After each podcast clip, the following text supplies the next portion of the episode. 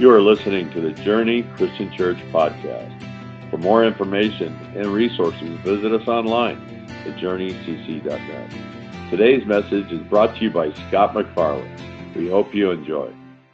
Yes, dunk tank today. And you'll want to be here at 5 if you want a shot at me, because I'm the first half hour. So if you want to come. Now, here's the problem I have with this. I just noticed it on the sign in the office this week. They're only charging a buck a ball and $5 for a guaranteed dunk. I think it should be like 20 if you want a guaranteed dunk of the pastor. But uh, feel free to come. We've got water slides for the kids, jump houses, carnival games. Our student ministry is going to feature some carnival games for the first time. Lots of things going on today from 5 to 7. Great time to hang out and get connected to other people in the church. Grateful that all of our ministries are doing that. Today we're going to continue our series on basics, going back to the basics as you're as you're back to school, kids are back to the basics, those of us back to work in different office environments are back to some of the basics there. And for sure as a church, we're kind of relaunching journey with the basics that started this church. And today I'm going to talk about one of the basics that I seldom actually talk about. I'm embarrassed to say that, but we're going to correct that today, and it's going to be part of our mission statement going forward. We're going to talk about that. I want to start with a story. Noah benShea is, an, is a Jewish poet. He, he tells this parable, this story about a young boy and his dad. Now, his dad was telling his son that uh, there's going to be a parade coming through town later that week. And, and dad remembered all the great stories and times with his dad going to this citywide parade. So he told his son, We're going to go to the parade. And his son was all excited. The day came, and he takes his son out to the parade, and it's wall to wall people. I mean, they couldn't even see over the heads of all the people lined up on the street for this major parade coming through. So dad did what his father did. He grabbed his son, you've done this before, lifted him up and put him on his shoulder so that even though dad couldn't see, the son could see everything. And the little boy got a little arrogant about it. Maybe you've done this or your kids have done this. He says, Hey, Dad, I can see everything. I'm so big. I'm so tall. I'm a giant. Look at this. Look at this. Look what's coming down. Can you see it, Dad? Oh, bummer, Dad. You can't see anything, but I can see it all. I'm a giant. And his dad just let him go. And then later that day, when they went home, he sat down with his son at the table and, and uh, said, Son, do you know what a giant is? He goes, Yeah, somebody that's really tall can see everything. He goes, No, that's not really what a giant is. You know what a giant is? A giant is someone who knows that they can see because they're on top of somebody's shoulders. And a giant is someone who cares enough for others that he helps them see by putting them on their shoulders. You were a giant today because somebody lifted you on their shoulders to see. Jesus said something similar. He said, Blessed are the feet of those who bring good news, because they are like giants in the kingdom of God, bringing the news that saves people and letting them know that, letting them know what brings salvation. And then he gave us this commission. We've been talking about the pursue God and love people one at a time. He gave us this commission that I'm sending all of you to be giants, to go and reach the world, teaching them to do all things and baptizing them in the name of the Father, Son, and Holy Spirit. And lo, I am with you always to the very end of the day. Why? Because you are not just regular people. You're giants. And if you don't root for San Francisco Giants, maybe you should convert today. Never mind, I didn't say that. Today, we're going to finish up our mission statement. And as I alluded to you before, there's a piece of the mission statement that our staff and elders wisely added to the mission statement that we've had for 19 years. And I, it's been there by default, it's been there by inference, but today you get to see the why we exist. You get to see the why we pursue God and love people one at a time. You get to see the why, and we're going to say it together. And today, since it's the last time we're going to do this, I'm going to ask you to indulge me for a second. Stand up as a group. You can stand up at home if you're watching this online. And let's say it with all of our lungs, just like you sang praises to God. Let's commit to this mission statement together. So let's say it out loud. The mission of Jesus' journey is we share Jesus' transformative love by pursuing God and loving people one at a time. Turn around and give somebody a high five. Say, I'm so glad we have this mission from Jesus. There you go. That's awesome.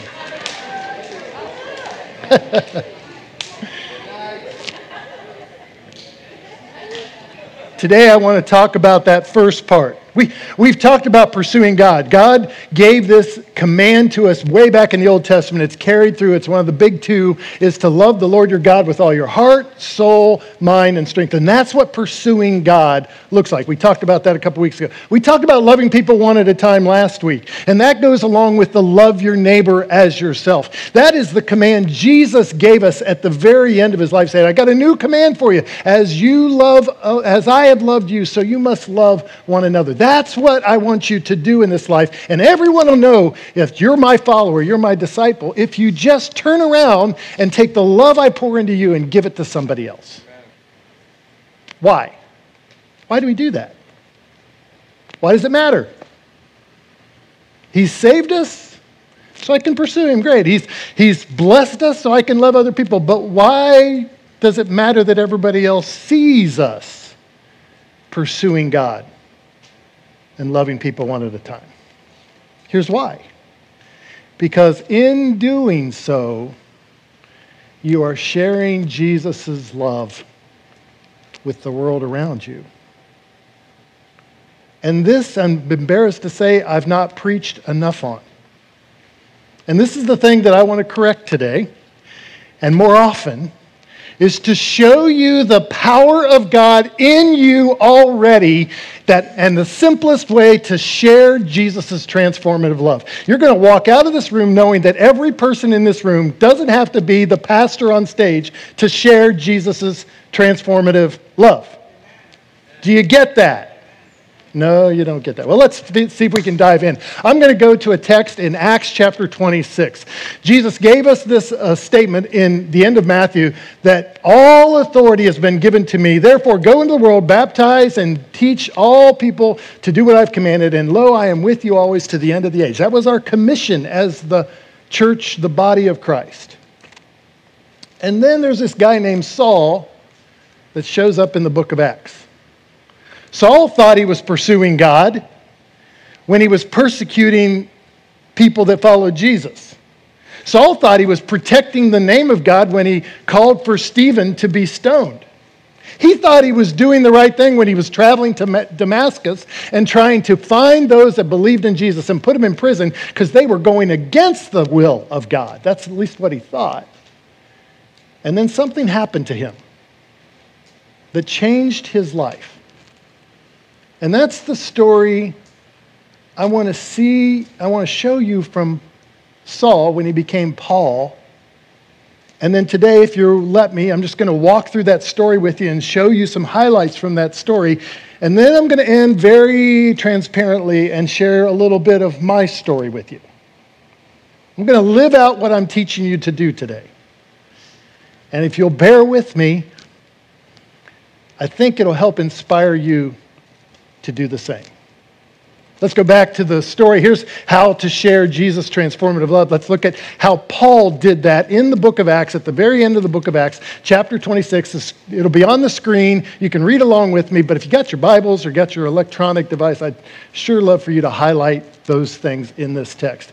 So, Paul is in prison. He is in Caesarea Maritima, which is right along the coast of the Mediterranean. That's where Herod the Great built this huge city. It's amazing location. And he is sitting in a prison cell for years, waiting to go to trial because the Jews wanted to kill him. And he pleaded for the case of Rome to protect him. And so here he is in this prison. You'd think Paul would do anything he could to get out of prison.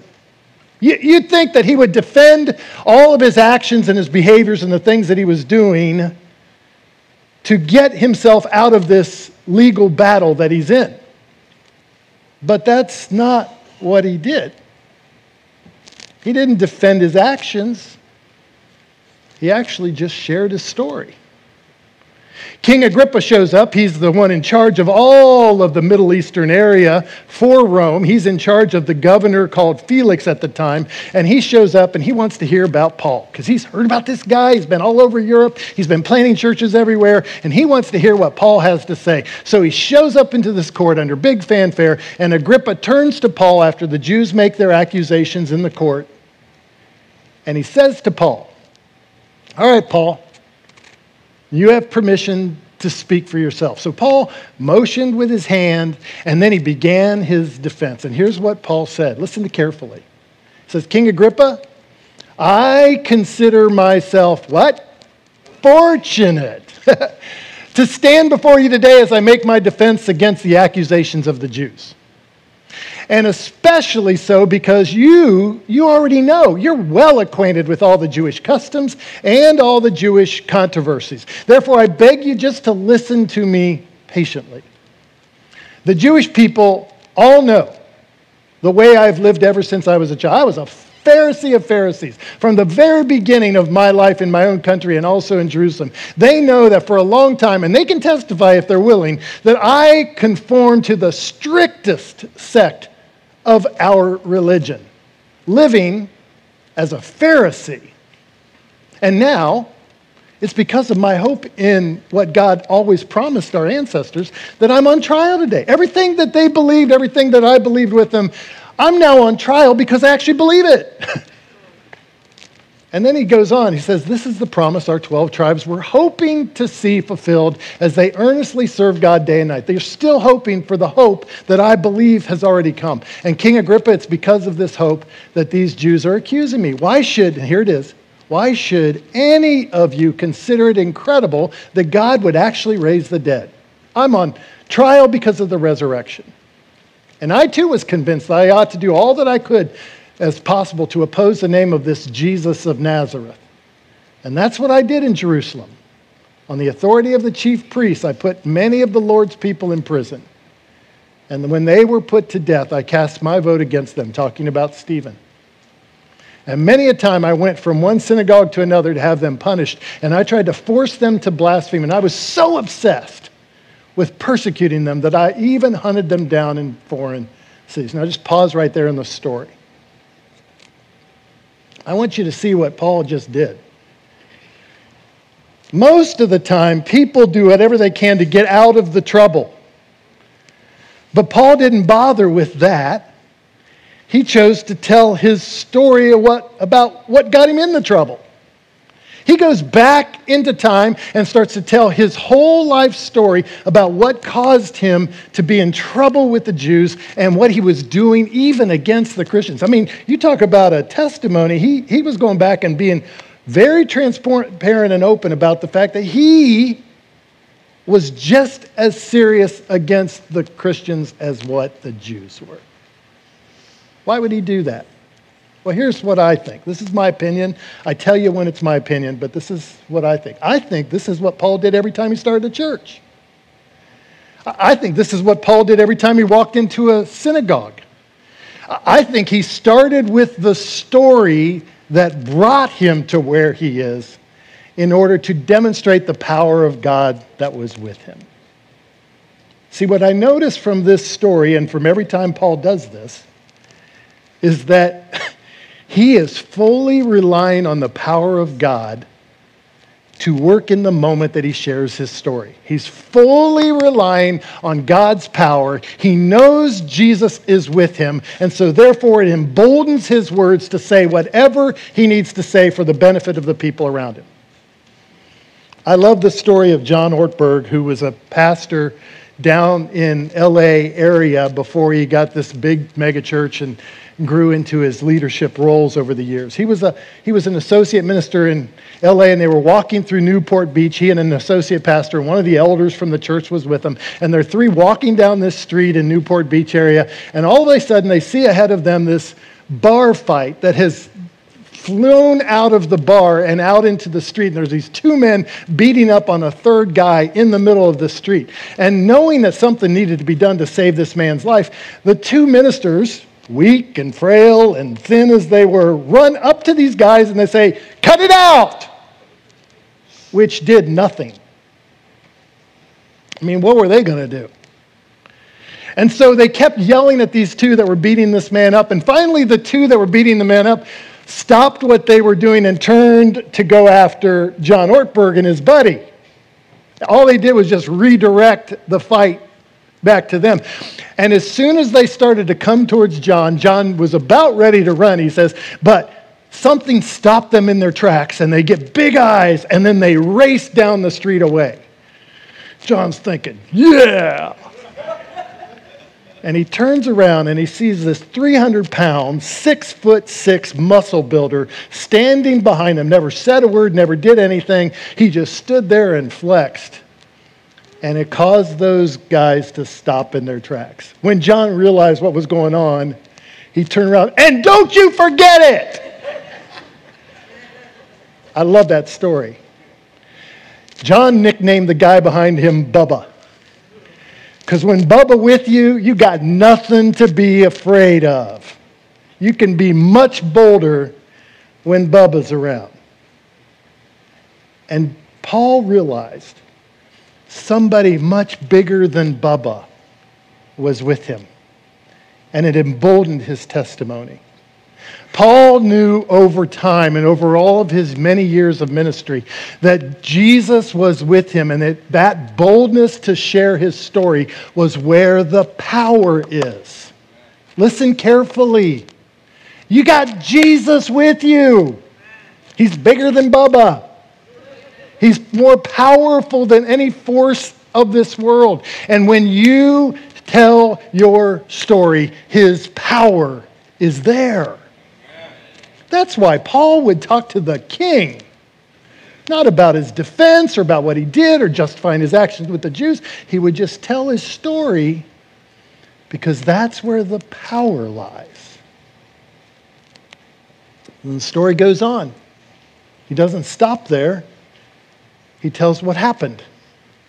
Paul was Jew of Jew, Pharisee of Pharisee, against the way, and these people that were calling themselves believers. And then on one of those journeys, Paul says, I was going to Damascus with the authority and commission of the chief priests. I had these letters giving me permission to arrest people. And about noon, King Agrippa, as I was on that road, I just saw this light from heaven. It, it was brighter than the sun, blazing around me and my companions. And, and we all just fell to the ground. And I heard a voice saying to me in Aramaic, that's pretty amazing Saul, Saul, why do you persecute me? It's hard for you to kick against the goads, those, those spikes that they would use to push the cattle and the, and the horses along. It's hard for you to fight me, Paul. And then I asked, Who are you, Lord? Saul says. I'm Jesus. I'm the one you keep persecuting. The Lord replied, Now get up, stand on your feet. I've appeared to you to appoint you as a servant and as a witness of what you have seen and what you will see. I will rescue you from your own people and from the Gentiles, and I'm sending you to them to open their eyes and turn them from the darkness to light and from the power of Satan to God, so that they may receive forgiveness of sins and a place among those who are sanctified by faith in me. Again, Paul's story. This is what I was before. And then Jesus showed up in this crazy way impacted my life. And now I have this new calling, this new mission, this new responsibility. And King Agrippa, I'm adding to the text here now, but King Agrippa, do you see? That's why I'm here. I'm here to tell you my story so that you can come to understand who this Jesus is. I'm here to share with you what happened to me because I really want it to happen to you. I'm here to share with you the power of Jesus because, man, when you get Jesus in your life, it can radically change everything about you, just like it did me. He tells his story. See, first he recognized every moment, every time, I think every time he started a church, every time he went to synagogue, he recognized Jesus' power was with him. And then he just talked about what Jesus did for him. That's all he did. Didn't justify anything, didn't stand against the Jewish accusations, didn't try to make sure, show what they were doing wrong. He didn't go on social media and start yelling and screaming and arguing with people. He just told his story. You can do that. It's really simple. You have a story. If you have a story of a before Jesus and an after Jesus, say amen. You have a story to share, and it's in the power of that story that Jesus gets the light on. It's in the power of that story that people recognize what Jesus did in your life. No one can argue with your story. And they couldn't argue with Paul either.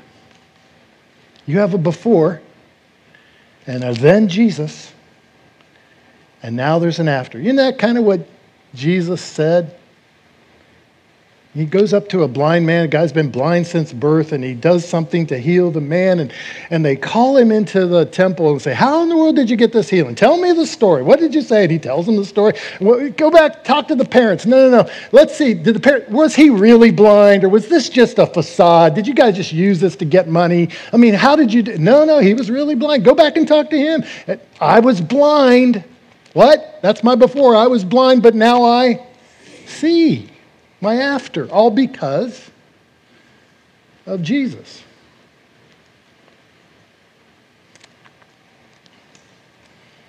And many of you in this room have a story. And here's what I know about you because I know it's true for me. Most of the time, we have a story and we give God praise and glory for it. Thank you, Jesus, for rescuing me. Hallelujah. But I want to tell you because I'm afraid what you might think of me. I, I don't want to say it because I'm fearful of how you might view me afterwards. Or I might screw it up and say it, and then, then what? Come on. Don't we all struggle to share our story because of what it looks like to our reputation? And what we miss, listen, what we miss is when we don't share our story with people that need to hear it, we forget that it stops putting the light of Jesus where they can all see it. You have incredible power in your story. And fortunately, gratefully, I know some of your stories of marriages that have been rescued, of people that have been saved from health issues, of those that have gone through seasons of difficulty and then found their way through Jesus to find the other side of that story. You got a before, but now, praise the Lord, you got an after. Oh, wait a second, that should have got a better response. We got an after. There was an old, but now we got a there was the sinner, but now we're sons and daughters of Jesus. Why would we be so afraid to share that story?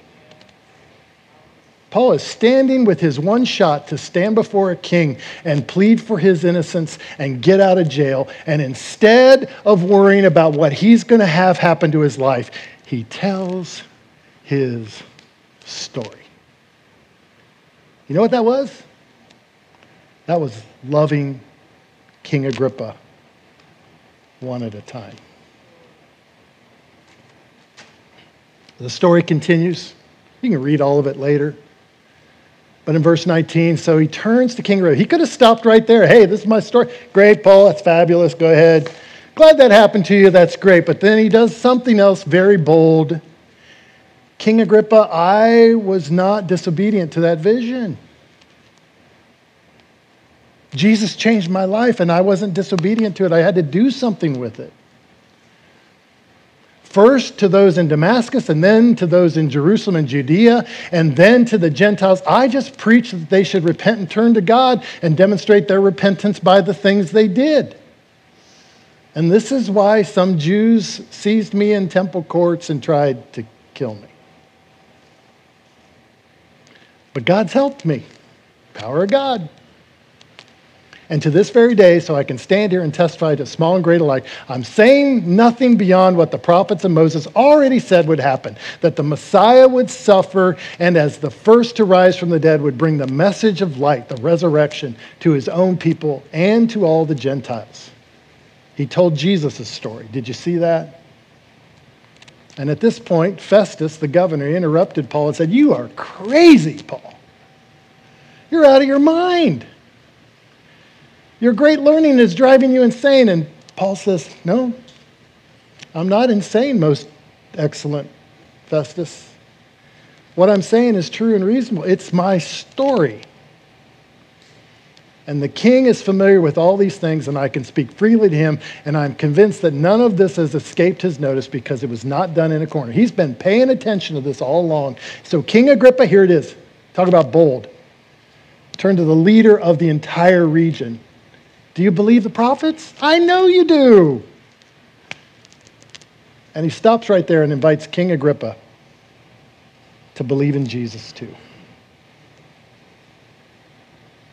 See, when you realize that the power of God is with you and that your story has power, then the most logical, reasonable, proper thing to do is to share that story with someone who needs to know Jesus. Because that's where the power of your life meets the power of God. And then invite them to discover Jesus with you.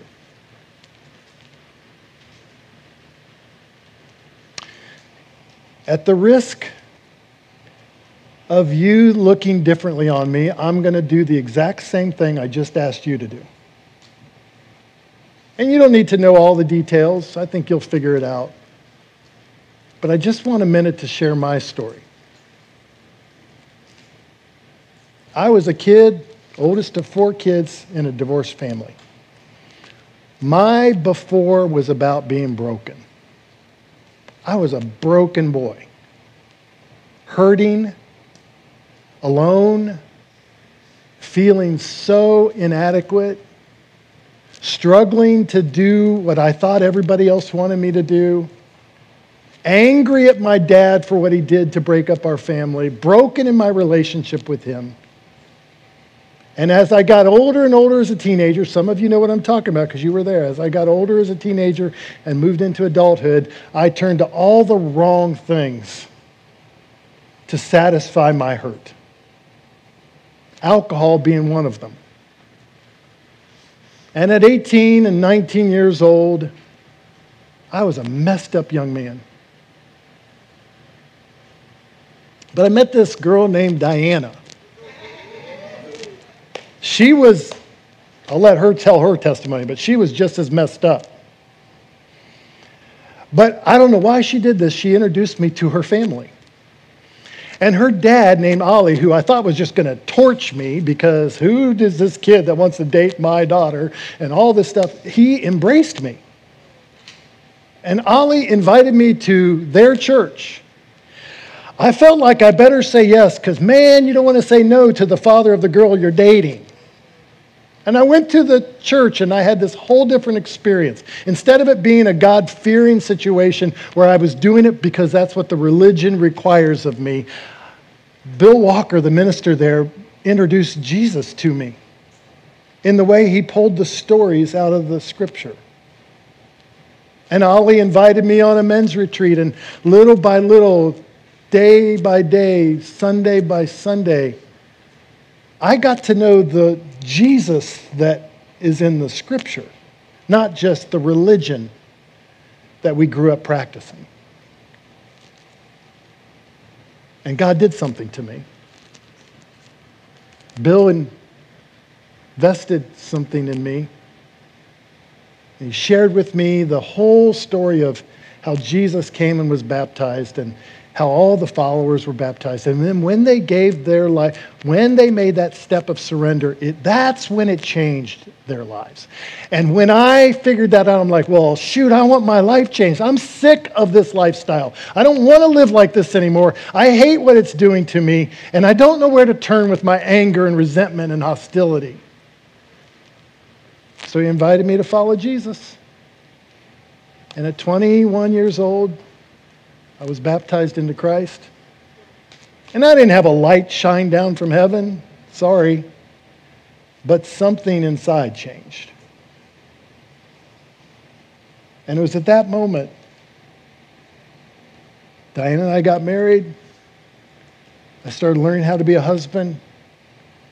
I started learning what God called me to be. I started, was invited to teach. I was started to become a leader in the church, and I started to be leading in my home and my business. And little by little, step by step, change by change, God has brought me to the place where now I humbly lead this church, feeling as unqualified as I did that day. See, here's the thing. That's my story, but it's not my story. It's his story. It's what he did. I had it before, and Jesus changed it. And here we are today because Jesus changed my story. That's where the power lies. And I look at some of you young people and some of you not so young people, and you're holding back when Jesus could take your life and radically make it such so powerful. I'm praying you would just let him. That's what Paul was saying that day to King Agrippa. King Agrippa, don't you want to be part of the story? Don't you want to let God do what he can do through you? Aren't you ready yet? Because the power of God lies in the surrender of your before to become his after. So, my challenge to you today is watch for the opportunity this week to share your story.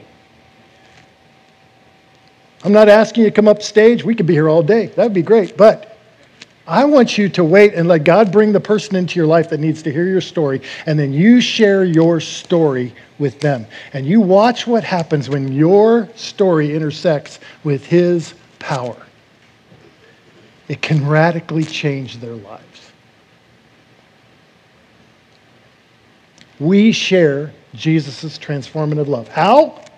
Not by our wisdom, not by our knowledge, not by all the things we know from the scripture, not by all the memory verses we have in our heads. We share Jesus' transformative love by letting the before of our lives be revealed and share what Jesus turned it into after. That's how you share. And watch what happens when a church does that together. It can change the world.